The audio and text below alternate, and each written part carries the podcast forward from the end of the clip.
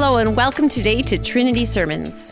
Here at Trinity Church Streetsville, we're a church where we want to love Jesus, live like Jesus, and lead others to Jesus. Thanks so much for listening to our sermon podcast today.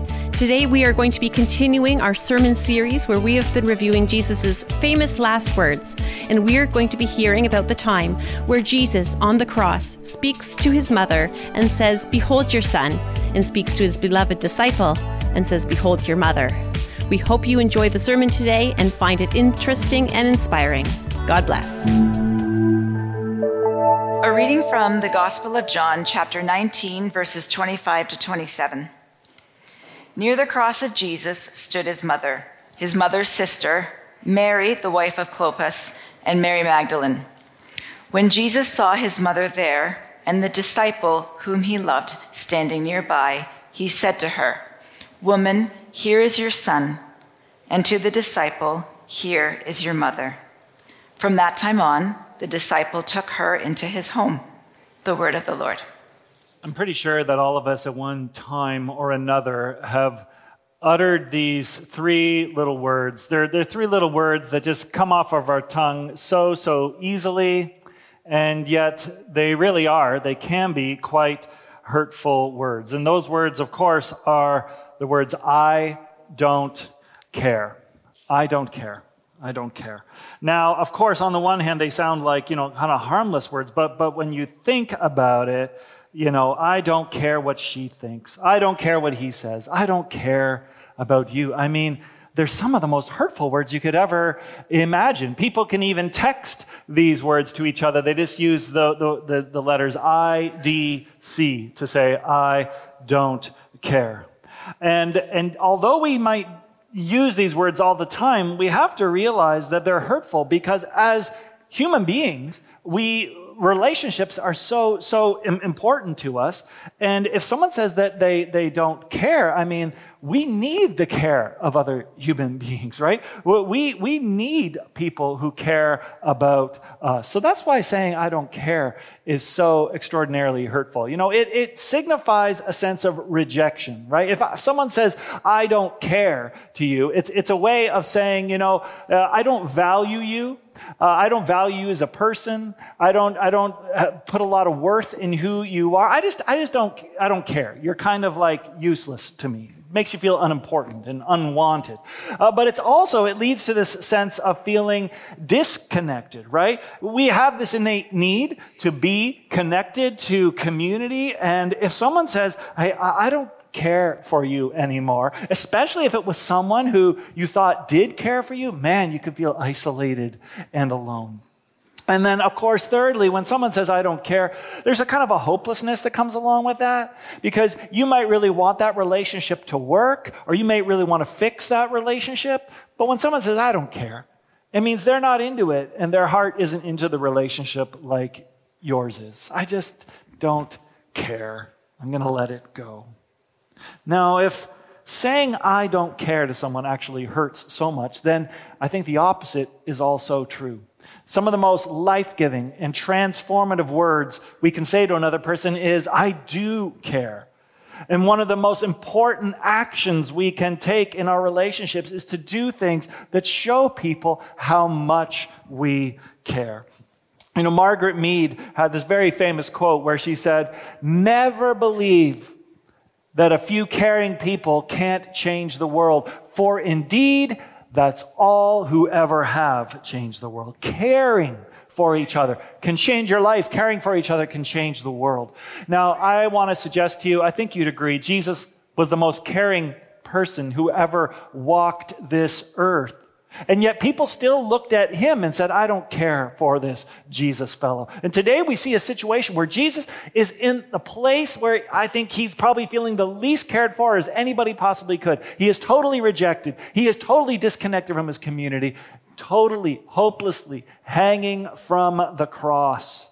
And yet, even in that moment, we hear Jesus utter some of the most famous last words anyone has ever spoken. If we look at that scene, you will see that Jesus, even now, is so full of care for other people, compassion and concern for others. You know, very few people seem to care about Jesus in this moment.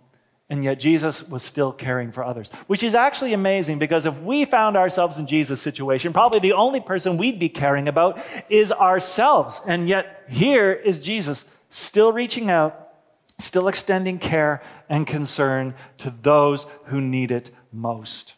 And today, I want to suggest to you as we look at these famous last words of Jesus, we see Jesus urging us to care and to extend care to three groups in particular. And I'll suggest to you that today I want to look at how Jesus urges us to care for women in particular, to care for mothers, and when he gets around to it, what he's really challenging us to do is to find a brand new way to care for everyone and to care for each other. There's a lot in these famous last words. Let's begin by taking a look at Jesus' care for women. You know, women were some of the most marginalized people in Jesus' day. I mean, if a woman had something to say, if a woman walked into a room, if she had an opinion, a lot of people in those days would just say, I don't care what you have to say. You don't belong here. And, and yet, and yet, women were so drawn to Jesus because Jesus clearly cared for them. Even in this scene, when the, when the men had fled for their lives and they were hiding out to make sure they didn't end up on a cross as well, who was it that pushed through the crowd to the foot of the cross to be with Jesus as he was crucified in his last moments? It was women, brave, courageous women. Let's take a look at who these women are. Who were these, these brave women? It's a little confusing because they all have the same name. Uh, there were three women there that day. There was a man, John the disciple, uh, but there were three women, and they all have the same name, Mary. Well, first, the first Mary, let's call her Mary number one, was Jesus' mother, Mary. And this is the Mary that we know the best. That she was the one who said to the angel, Yes, here I am. Let it be to me according to your word. And she gave her life. She sacrificed everything to bear the Son of God, to give birth birth to Jesus, to raise him, to bring him to adulthood. She is probably the most favored human being in all of human history, with the exception of Jesus himself. So, Mary, we know that's Mary number one. She was there at the foot of the cross that day. But there was another Mary there that day. Her name was Mary of Magdala or Mary Magdalene. And she, we know, Mary number two, she was one of the women who traveled around and followed Jesus uh, throughout his ministry. Now, over time, this rumor got associated with Mary that she was somehow a prostitute. But that is almost certainly not true. Uh, what we do know about Mary Magdalene is that she was healed by Jesus of some diseases and that she then followed him with the rest of her life right up into the end of Jesus' life, as we can see. So that was Mary number two. But then there's a third Mary there at the foot of the cross that day, and that is Mary, the wife of Clopas. Now, this one's a little harder. Maybe we haven't heard of this Mary before. But what you need to know is that Clopas was the brother of Joseph. Joseph, the earthly father of Jesus. Joseph, who took Mary to be his wife. That Joseph. He had a brother named Clopas. And uh, what we can probably think happened is that eventually Joseph died, probably when Jesus was a young man. And, uh, and as a result, Clopas then stepped in to take care of his sister in law, Mary, and Jesus, and the other children. And you can imagine then that these two women became very close, right? Mary, the mother of Jesus, and Mary, the wife of Clopas, became very tightly connected uh, through that relationship. And so there you have it. You've got Mary number one, Mary number two, and Mary number three standing there in this hostile crowd. And when they're all standing there together, I think it's, it's a good moment for us just to take a look at how important women were to the ministry and in the ministry of Jesus Christ. I mean, the place of women in the first century, first century Rome, and even first century Judaism was not great. You know, often women were regarded as second class citizens. It was a patriarchal society, so, so women were often seen to be the property, the possession of either their fathers or their husbands. They were marginalized. They were restricted in all sorts of ways, in social ways, in political ways, even in religious ways. They were restricted. Karen Armstrong writes that the cultural norms of Jesus' era relegated women to roles of domesticity and subservience, denying them access to education, leadership positions, and public influence. But here's the thing Jesus' regard for women was so, so different. Jesus' care for women was so radical. You could even say that the way Jesus treated women in his day was revolutionary compared to how the society at large regarded women. I'm reminded there was a time when Jesus, in doing some teaching and talking to some of his opponents, he said, Hey, hey, do you remember that in the beginning, God made them male and female? That's from Matthew 19. But, but in that little phrase, what Jesus is kind of saying, hey, do, do you not remember that both men and women are made in the image of God? And for that reason, Jesus saw women as co image bearers, equal with men. And in fact, Jesus treated women the same that he treated men. I want to give you kind of a top 10 list of, I just did a little summary, a little scan. Where do we see Jesus in his relationship with women being elevated? Let me give you 10 quick examples. One, we are told that many women traveled around with Jesus, which is important and kind of scandalous because these women were not, it's not like these were the wives of his disciples. These were, these were other women, women who were independently going around with him, learning from him like the men did. Secondly, we know that Hebrew men at the time of Christ were not to speak to women, especially strange women they didn't know, in public directly. And yet Jesus was constantly speaking to women directly and in public. In fact, one of the longest conversations we have of Jesus having a conversation with anybody is found in John chapter 4, where, where Jesus has this extended conversation with a woman at a well in Samaria. Thirdly, that woman at the well actually becomes the very first missionary, if you will, because she gets sent off back to her people to tell them about what she just experienced uh, hearing from Jesus. Fourth, in Luke chapter 8, we're also told that women supported Jesus' ministry financially. We don't hear a lot about that, that Jesus' ministry had a financial cost to it, and he was funded by many, many women. Five, this is interesting, a fourth person named Mary, Mary number four, somewhere in the Gospels, in the Gospel of John, we read that this Mary was found sitting down and listening to Jesus, taking on the posture of a student as if she too were a emerging disciple of Jesus. That was unheard of in those days when Mary sat at Jesus' feet. Six, Jesus was often using women in his illustrations and in his parables to make points about the kingdom of God. You know, the, the persistent widow or the woman who had a lost coin and so on like that. Seven, it was women, a woman rather, who anointed Jesus' feet in preparation for his death. Eight, it was the women, as we saw today, who were the ones who were most present at Jesus' crucifixion. Nine, a woman was the first one at the tomb of Jesus on Easter morning. And ten, and this I think is the most important one, it was a woman who was the first to see the risen Christ and it, the first to tell others, which means the first person who ever preached the gospel, whoever preached that Jesus Christ is risen from the dead, was not a man, it was a woman. All this and much, much more leads us to believe, as Amy Jill Levine says here, that Jesus' interaction with women demonstrate a radical inclusivity and a concern for social justice. He elevated their status. He affirmed their dignity and challenged societal norms that marginalized them.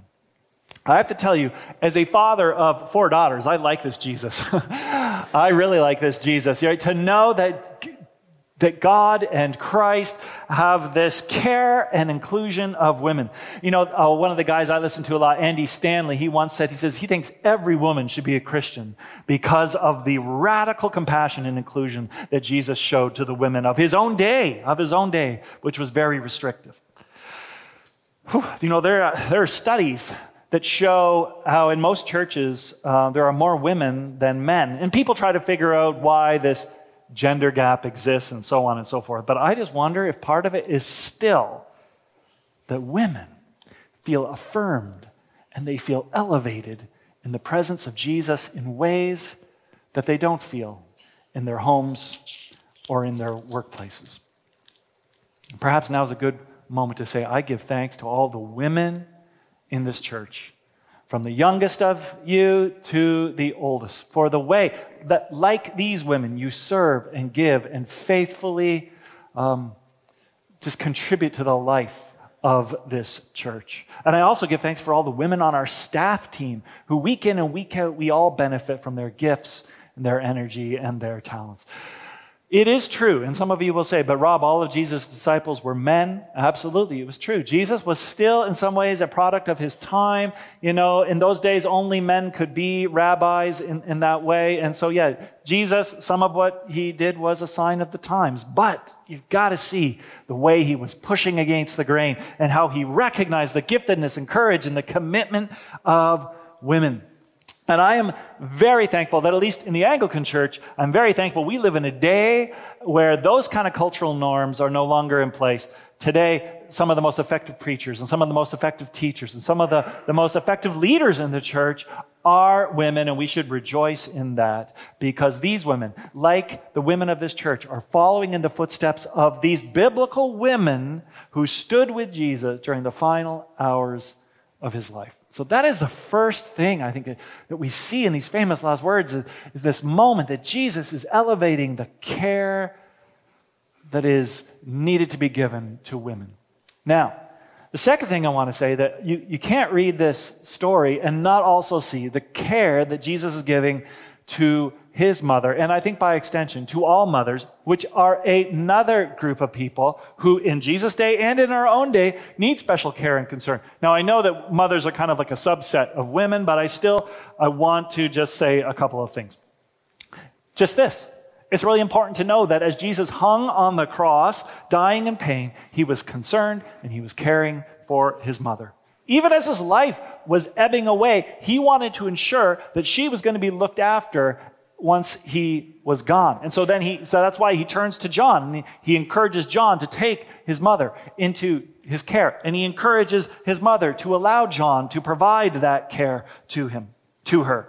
Uh, how did this happen? Did it work? Did John take Mary into his care? I, the answer, I think, is yes. We don't really know what that looks like, but we, there, there was this ancient document from you know, the year 431 uh, from the city of Ephesus, where it was said that the city of the Ephesians, where John the theologian and the Virgin Mother of God, St. Mary, lived and are buried.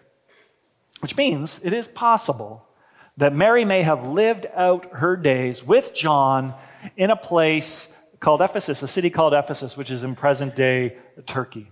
In fact, if you go to Ephesus today, there's even a house there that pilgrims visit, which is said to be the house that John built for Mary and the place where she lived until the end of her life. So it's interesting. I don't know if it's legit or not. Uh, but whatever was going on, Jesus was clearly trying to live out the fifth commandment of the Ten Commandments, the fifth commandment, which says, you should honor your father and your mother. And surely honoring our mothers and fathers, it means taking care of them in their old age.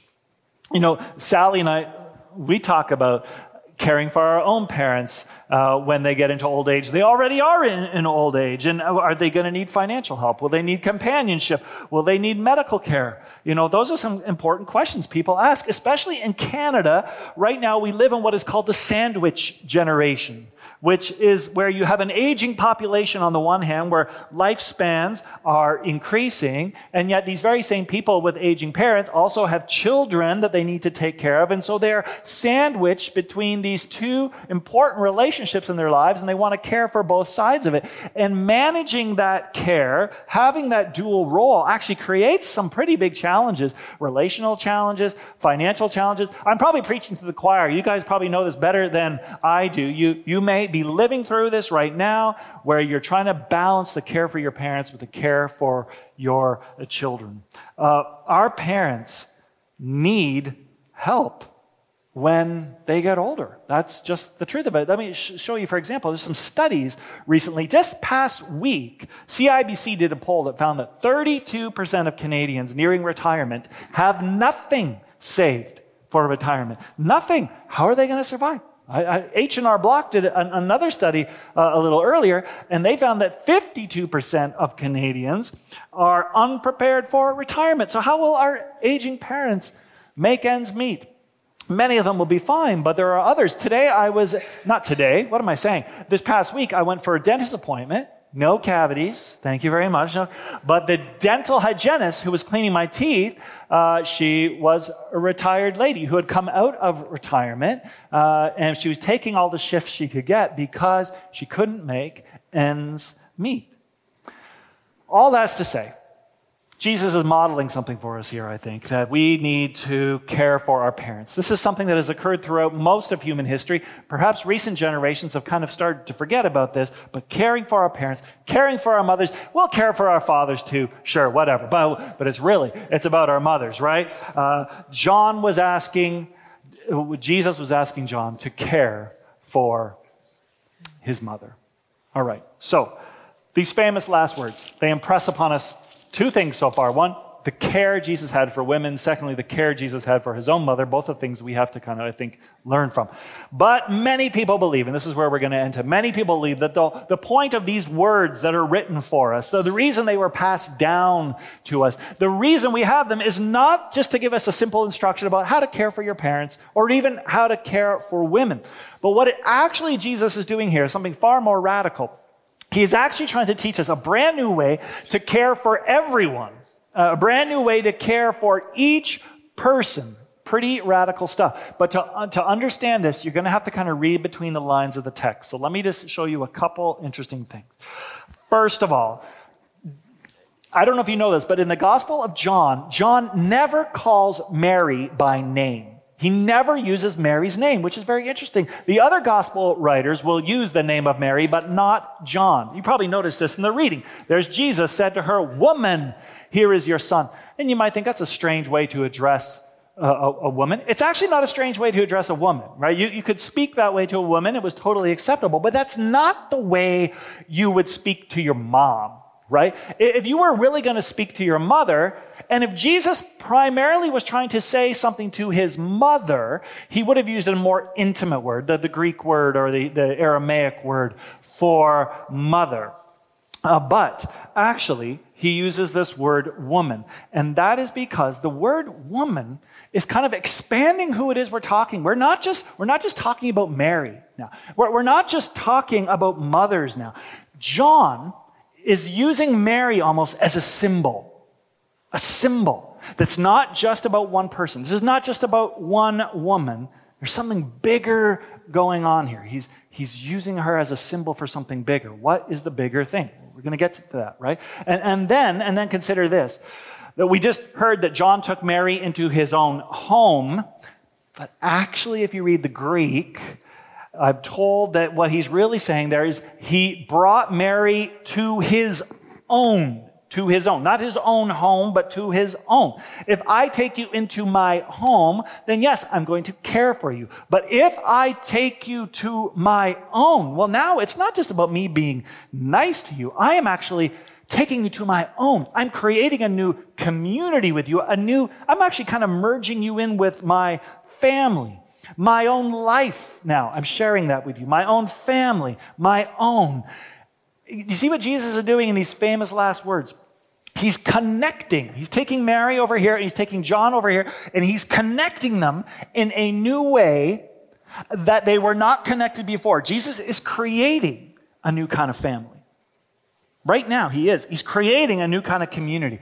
It's a community based on care right? I found this great quote from Fleming Rutledge. Uh, this says it all, right? The disciple, John, and the woman, Mary, again, neither one of them are named. They're, they're symbols, kind of, of something bigger. They are not just individual people here, they are symbolic. They represent the way that family ties now are being transcended by the ties of the Spirit. The ties of the Spirit. He's creating something new. When a church is working the way that it should, when Trinity Church is working the way that it should, when life groups are working the way they should, when youth group, when Sunday school, when all these things are working the way that they should, then, then what's happening is people who aren't related to each other, people who have nothing in common with each other, people who may have very different beliefs from each other in many ways, they're being connected. They're, they're, they're being given to each other. And, and the result is Christ is making a new family, a family of care, a community of compassion. I mean, in our culture, we talk, we talk a lot about independence and autonomy, uh, but, but in the church, we're connected. We're connected in a way that's different from the, the other groups you belong to in the community, even different from the blood relationships that you have out there. That's why Jesus calls Mary woman and not mom. Because he's setting aside his blood relationship in order to create a wider family of care, a new family, family that transcends race and transcends you know, class and, and gender and theology and all that stuff. In, in Trinity, we have this saying we, we say here we, we want to be the, where the whole church is caring for the whole church. You see, Trinity has these care ministries, yes. We have a care fund, yes. We have a, a care coordinator, Eric Kenolaya. Eric Ken's amazing care coordinator. But the kind of care that we see happening here, or the kind of care where the whole church is caring for the whole church, is not when you, you get to care for your favorite people, but it's when you care for all people. It's not when you just care for some and say, I don't care for those other people. No, no, no. It's when everyone is caring for everyone because we're connected through the blood of Jesus. So you see, these last words, man, they have so much there for us. They're just overflowing with care and concern. As Jesus was in life, so in death, he's caring. And let's just recap. First of all, He's showing us how to care and have concern for women. Because in Jesus' time, as in our own time, in many places and situations, women were rejected and they were excluded. And Jesus, in both his life and death, shows this amazing care and concern for women. And secondly, in these famous last words, Jesus is showing care and concern for mothers and parents. Because in his time, and as I've said, in our time too, aging parents need special care from their children. And then finally, and most importantly, in these famous last words, we see Jesus calling into being a new spiritual family, the church, if you will, where people take each other to their own. And this means, as you look around this room today, you don't just see strangers, you see mothers and fathers, brothers and sisters, sons and daughters, people we've taken into our own. And as such, we're a family, a family that is being called to care for each other. And that's what Jesus is trying to press upon us in these famous last words. So thanks be to God. Amen. Thanks so much for listening to our sermon today, and we hope that you found it inspiring. Make sure to come back next week as we hear yet another message from the sermon series, Famous Last Words. Today's sermon was taken from the March 3rd, 2024 service at Trinity Church, Streetsville in Mississauga, Ontario.